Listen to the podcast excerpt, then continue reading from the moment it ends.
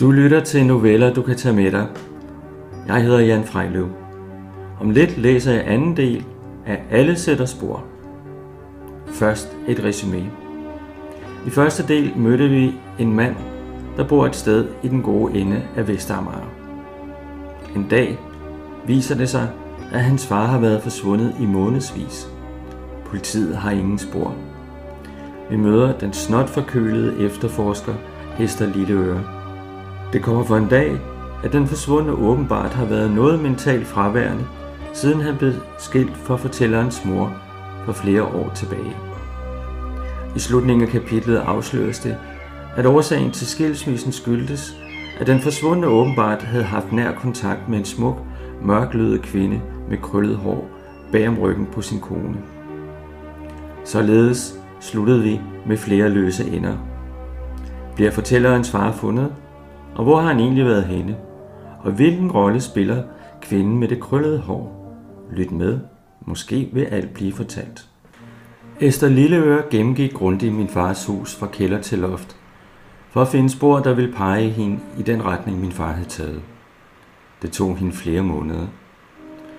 På sin vis var det et meget stort hus for et menneske. Det var et smalt hus i tre etager med mange små rum. Der var ikke højt til loftet, Vinduerne var små enkeltfagsvinduer. Man kunne høre larmen fra lufthavnen, som en fjern skærende summe, der hele tiden var der. Lejligheden var pænt indrettet, ikke prangende. Min far havde kun møbler i stuen og i soveværelset.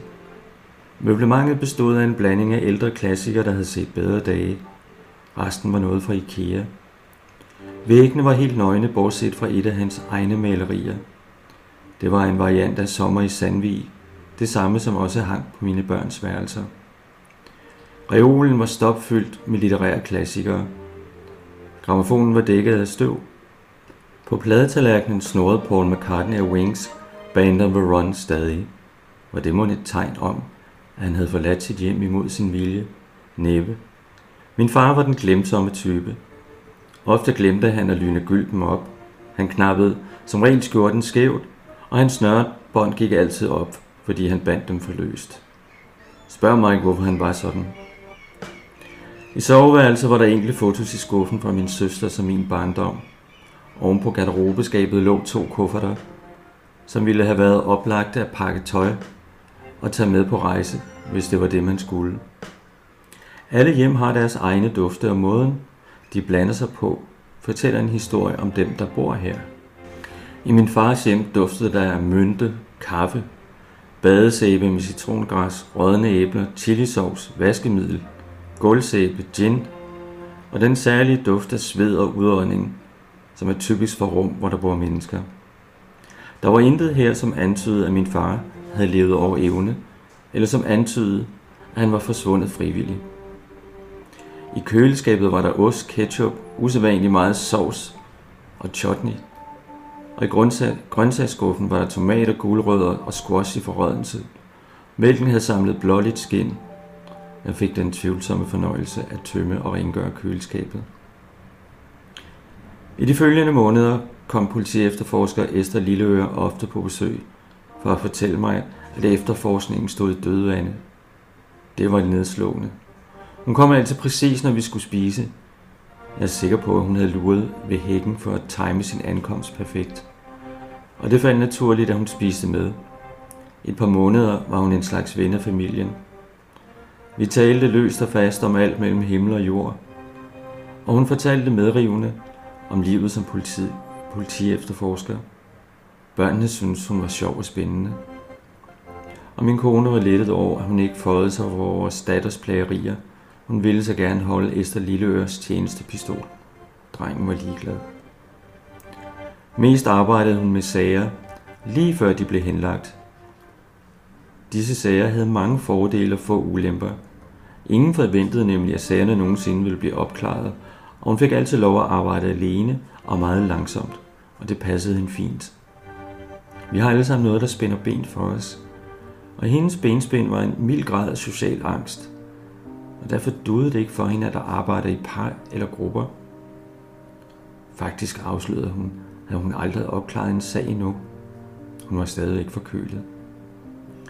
En dag bad hun mig kigge i en mappe med fotos, som hun havde printet ud fra sociale medieplatforme, hvor min far havde haft profiler.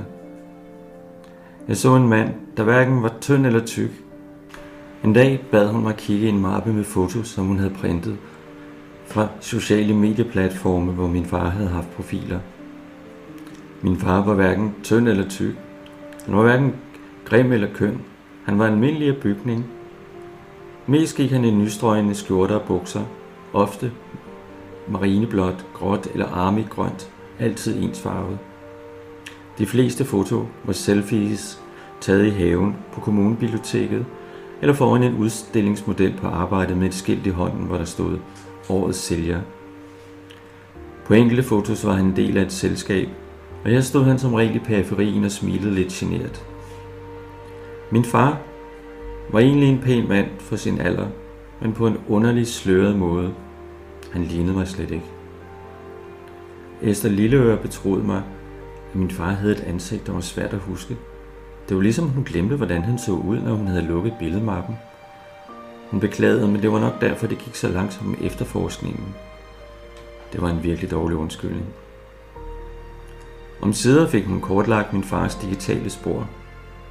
Sygefraststatistikken i jobbet, sammenholdt med sundhedsprofilen, viste, at han sjældent var syg, og han havde slet ingen alvorlige sygdomsforløb, som krævede medicinsk behandling eller hospitalsanlæggelse.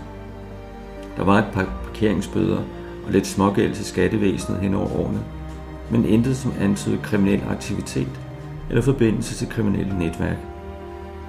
Til sydenladende skiltede min far heller ikke med noget større politisk engagement.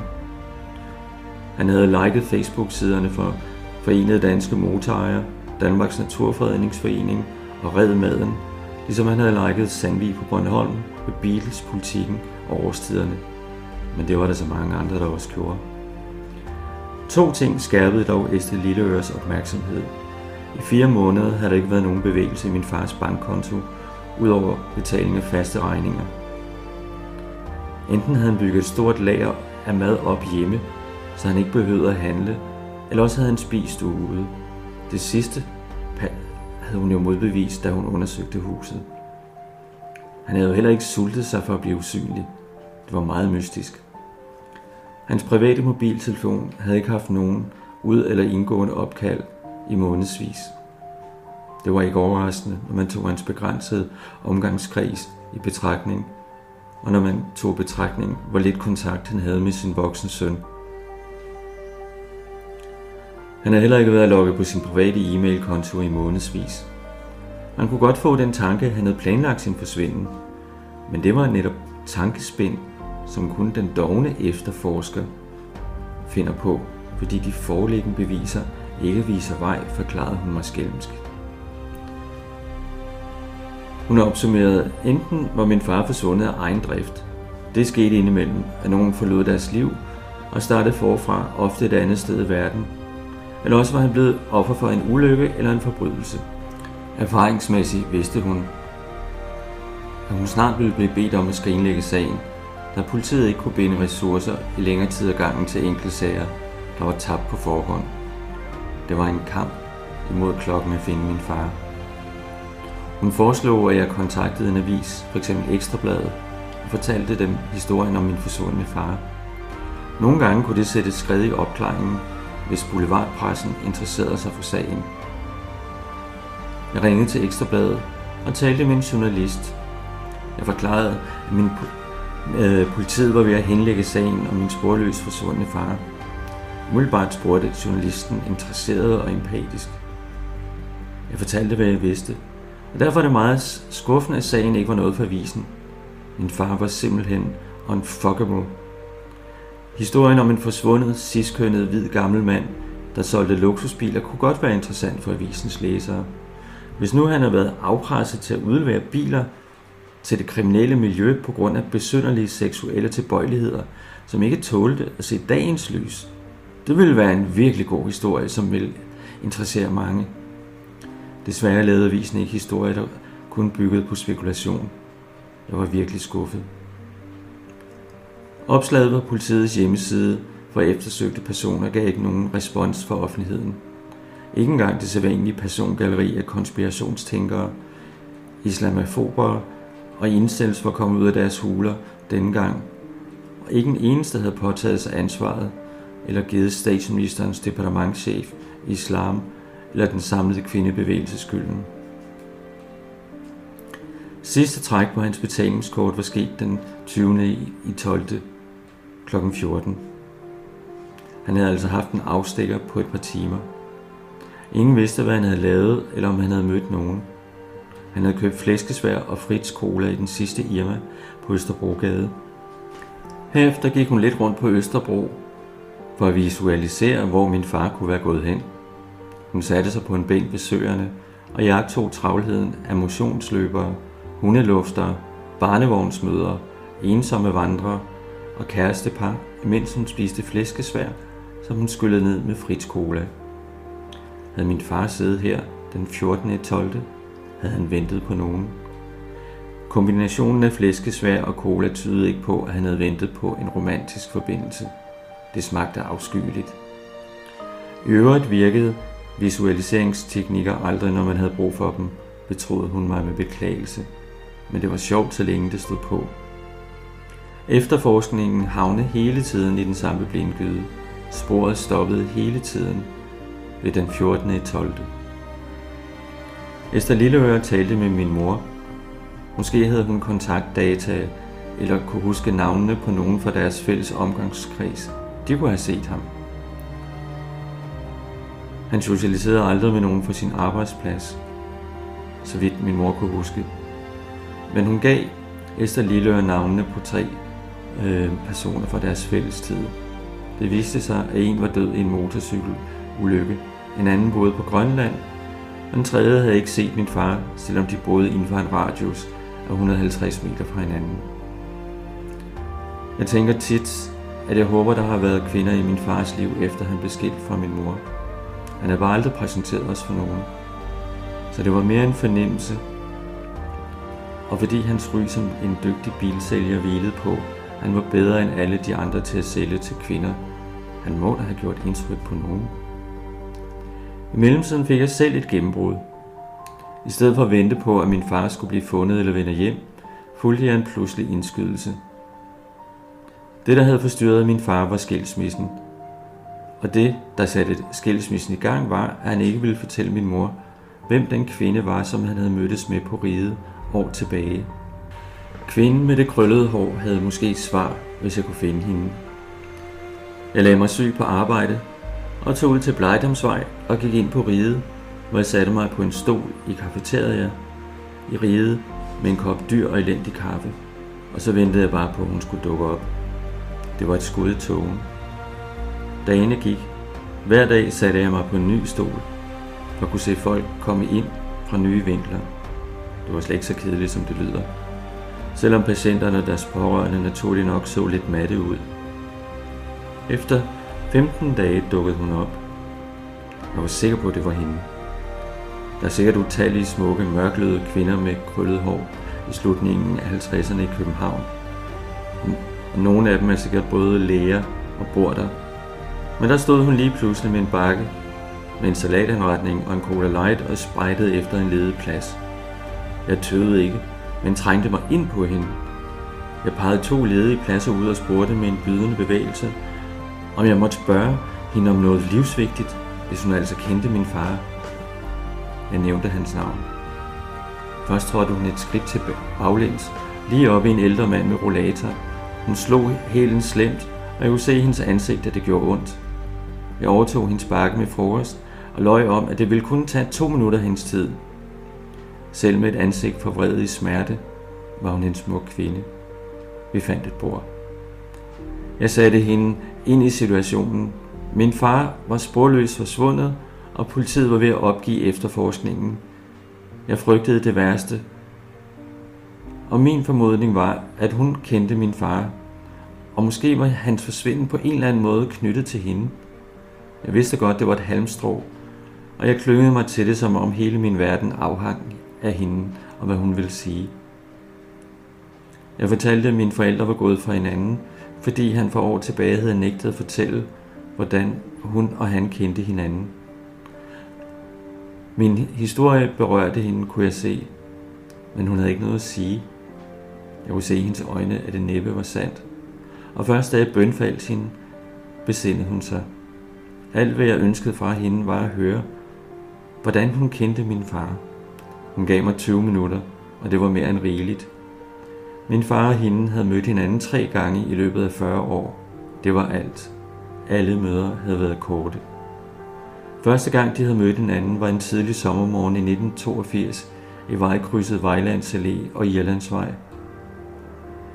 Han var på vej hjem fra fest, og hun havde været ude af sig selv efter et overfald, som hun ikke ville uddybe, hvad gik ud på.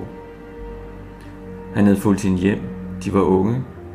Han var derude af det blå, da han havde mest brug for et venligt menneske. Det var det hele. Anden gang, de havde mødt hinanden, var i 1999 til en fødselsdagsfest for en fælles ven i SAS klubhus på Amager Landevej. De havde siddet ved siden af hinanden. Han var blevet fuld og gået under bordet, og hun havde først genkendt ham, da han sad og sov oppe ved væggen på toilettet. Han havde fået kort hår, siden de så hinanden sidst. Det var alt. Sidste gang de mødte hinanden var i 2012. Hun arbejdede, ligesom hun gjorde nu, som læge på lungekræft- og hovedhalsafdelingen. Og det var netop dengang min fars, mine bedsteforældre var indlagt på hver sin kræftafdeling. Tilfældigt var de stødt ind i hinanden i elevatoren. Min far havde genkendt hende, og det lykkedes ham at invitere hende på kaffe, lidt som jeg lige havde gjort. Min far havde været meget usammenhængende, det havde været en besynderlig samtale. Han var synligt påvirket af, at begge hans forældre var døende. Og hun havde også en fornemmelse af, at hans relation til forældrene var kompliceret. Det er ret normalt, at den slags pludselig kommer op til overfladen, når døden er nær. Først havde hun ikke genkendt ham. Der var jo gået mange år. Og af taknemmelighed og omsorg havde hun taget hans hånd for at få ham til at slappe af, trække vejret og tale langsomt. Berøringen af hendes hånd fik ham til at miste fatningen. Han betroede hende gispende efter vejret, at han havde haft dårlig samvittighed overvis over, at han ikke havde insisteret på at følge hende på politistationen, dengang hun var blevet overfaldet. Og da de så var blevet bænket ved siden af hinanden ved deres, deres fælles vens fødselsdag, var dårlig samvittighed kommet tilbage. Oven i købet havde han fået en stærk fysisk reaktion over at sidde så tæt på hende, så han kunne dufte hende. Han kunne røre hende, hvis han turde, og han kunne tale med hende. Han troede, han var forelsket. Det var en fornemmelse, som han var uvant med, fortalte han. Og han var gået i panik og havde lavet sig drikke under bordet af sin borddame til den anden side. Det var det hele. Et par år senere, da han var kommet i gang med at sælge biler, havde han mødt min mor. Det havde været de gode år. Og alligevel havde det altid naget ham. Der var noget uforløst inde i ham, som handlede om hans følelse for pigen med det krøllede hår, som han kaldte hende. Hun betroede mig, at det hele var blevet fortalt usammenhængende, og meningen med det hele var svært at blive klog på. Og alligevel havde hun indvillet i at mødes flere gange. Hun husker ikke, hvor mange gange. Og da min far om sider havde afsløret alle de følelser, som mødet med hende havde akkumuleret, havde hun til sidst kort og med så meget medfølelse, som hun kunne, fortalt ham, at hans historie havde gjort et stort indtryk, men han skulle lade det gå videre nu. De havde haft en kort, stærk oplevelse sammen, da de var unge. Hun var taknemmelig over, at han havde været der, da hun havde brug for en at læne sig op af. Livet går videre, og han skulle give slip nu og være til stede i sit eget liv med dem, der stod ham nært. Da de skiltes, havde han set meget skuffet ud. Jeg fortalte hende, at lige den dag havde min mor set dem holde hånd, her hvor vi sad nu. Det gjorde hende virkelig bedrøvet at høre, at min far ikke havde ville fortælle min mor, hvordan det hang sammen. Og endnu mere bedrøvet blev hun, da jeg fortalte, at det havde sat en kædereaktion i gang, som havde endt med opløsning af min familie. Hendes historie bragte mig ikke på sporet af min far. Til gengæld fandt brikkerne på plads i min barndoms puslespil. Min far havde ikke været min mor utro med kvinden med det krøllede hår. Han havde bare ikke magtet at tale om sine følelser, da min mor havde allermest brug for, at han gravede dybt og delte med hende, hvad der foregik i hans kludrede følelsesliv. Hvordan var han blevet sådan? Hvorfor havde han været så lukket? Hvad havde hans forældre gjort ved ham? Jeg tror aldrig, jeg finder ud af det. Selvom det ikke er nemt, prøver jeg det mindst ikke at gøre det samme med min familie. Jeg vil gøre det bedre. Det er skræmmende, hvor skrøbelig en relation kan være, selvom den virker ubrydeligt stærk. Der skal så lidt til, før det splindres i tusind bidder, for aldrig mere at blive repareret igen. Jeg savner virkelig min far, og hvis jeg kunne, ville jeg fortælle ham, at det ikke betød noget. Alt det, der skete, og at han stadigvæk var en del af mig.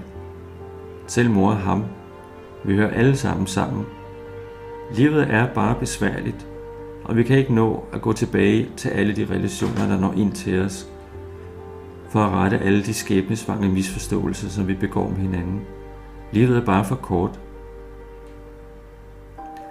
Jeg ringede til min mor og fortalte, hvad kvinden med det krøllede hår havde fortalt mig. Og tro mod sin natur, græd hun hjerteskærende i telefonen, så det tog sin tid at få fortalt det hele. Hun var glad over, at min far ikke havde bedraget hende, og sorgfuld over at tænke på, hvad hende og min far var gået glip af, fordi han ikke havde fortalt det, som det var.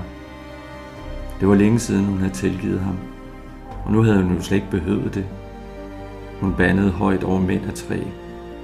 Sidenhen kontaktede hun kvinden med det krøllede hår, og de er vist blevet venner nu. Jeg har ingen anelse om, hvad de kan have at tale om. Jeg ved, om min far ville have sagt til det. På sin egen måde fik min far bundet kvinderne i hans liv sammen. Nu er det to år siden min far forsvandt. Jeg fik aldrig sagt farvel. Den af bærer jeg med mig hver dag. Terapien har taget toppen af den af. Det mangler bare. Terapi er skidedyrt. Min lille families nærvær lindrer også. Det er godt at høre til, og det fylder godt i mig, at de har brug for mig, og jeg godt må have brug for dem. Forleden blev jeg ringet op af politi efterforsker Esther Lilleøre. Hun var stadig forkølet. Det var nu ikke derfor, hun ringede. Men hun ville fortælle mig, at efterforskningen af min fars forsvinden endelig var lukket ned. Jeg spurgte hende, hvorfor hun aldrig havde undersøgt forbindelsen mellem min far og kvinden med det krøllede hår. Overraskende nok bekendte hun, at det havde hun da. Kvinden med det krøllede hår havde været i Aalborg hele den december, min far forsvandt. Det kunne man finde ud af uden at spørge hende. Desuden var det ikke politiets opgave at afsløre familiehemmeligheder. Hun opklarede kun forbrydelser, og ikke engang det kunne hun finde ud af. Det eneste uudforskede spor, som stod tilbage, var en række henvendelser fra amatør-UFO-entusiaster fra hele Norden. Der til sydenladende uafhængig af hinanden havde observeret flere lysende og bevægende energifelter over det område på Englands vej, hvor min far arbejdede. Flytrafikken ved lufthavnen var til lige lammet kortvarig mellem kl. 16.07 og 16.15 den 14. i 12. Der var bred konsensus blandt UFO-entusiaster om, at der kunne være sket en bortførelse i netop det tidsrum. Desuden konkluderede et stort globalt studie fra 2016, at flertallet af de mennesker, som var forsvundet sporløst, alle havde været kendetegnet ved at have få sociale relationer. Teorien var, at udefra kommende væsener kun bortførte mennesker, som ikke ville blive savnet. Sandsynligvis fordi det vil, det vil påkalde sig mindre opmærksomhed fra pårørende medier, myndigheder og militær. Esther Lilleør fortalte, at politiet havde flere henlagte sager med lignende formodninger om, hvad der var sket med forsvundne personer. Hun lagde på uden at sige farvel, og forsvandt ud af mit liv lige så pludselig, som hun var dukket op, inden jeg kunne nå at sige tak trods alt, og inden jeg nåede at ønske hende god bedring med forkølelsen. Det var en skør teori, at min far skulle være bortført af en UFO. Tilværelsen er skør.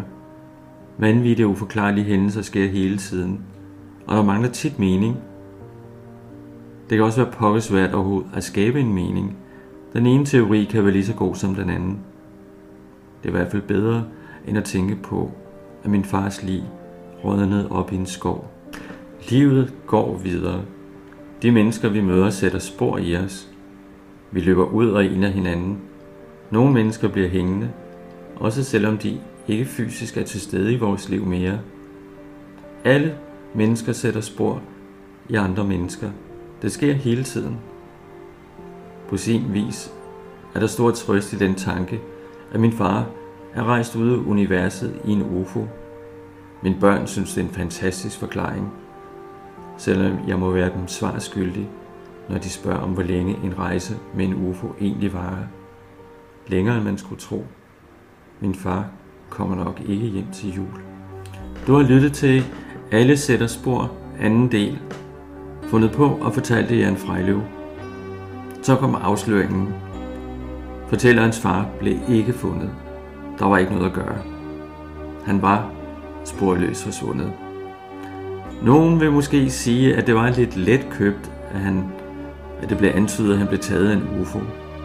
Og det skal siges, at i den, den oprindelige version af historien, der vender faren faktisk tilbage. Og i den version fortæller han sin far, at han har været bortført af en UFO, men nu er han kommet tilbage. I den version bliver sønnen meget vred på sin far, og han kan komme med sådan en for vild forklaring, efter at alle pårørende har været så bekymret for ham i månedsvis. Og hvad så med kvinden med det krøllede hår? Hvilken rolle spiller hun? Kender I det, at I tænker tilbage på et menneske, der har gjort indtryk på jer i barndommen, ungdommen, de tidlige voksne år? Det kan være forelskelse, vrede, bitterhed eller frygt. Følelserne har det med at følge med os igennem livet, og når vi så genser den, vi tænker på, er følelserne pludselig helt anderledes. Kærligheden, hadet, frygten, bitterheden findes ikke mere. Vi udvikler os. Livet og de mennesker, vi er tæt på os, udvikler os. Og det finder jeg stor glæde ved, selvom det ofte er skide besværligt. Noveller, du kan tage med dig, er snart tilbage. Så hvis du følger mig her på Spotify, så får du automatisk besked om, at nu er der nyt fra noveller, du kan tage med dig.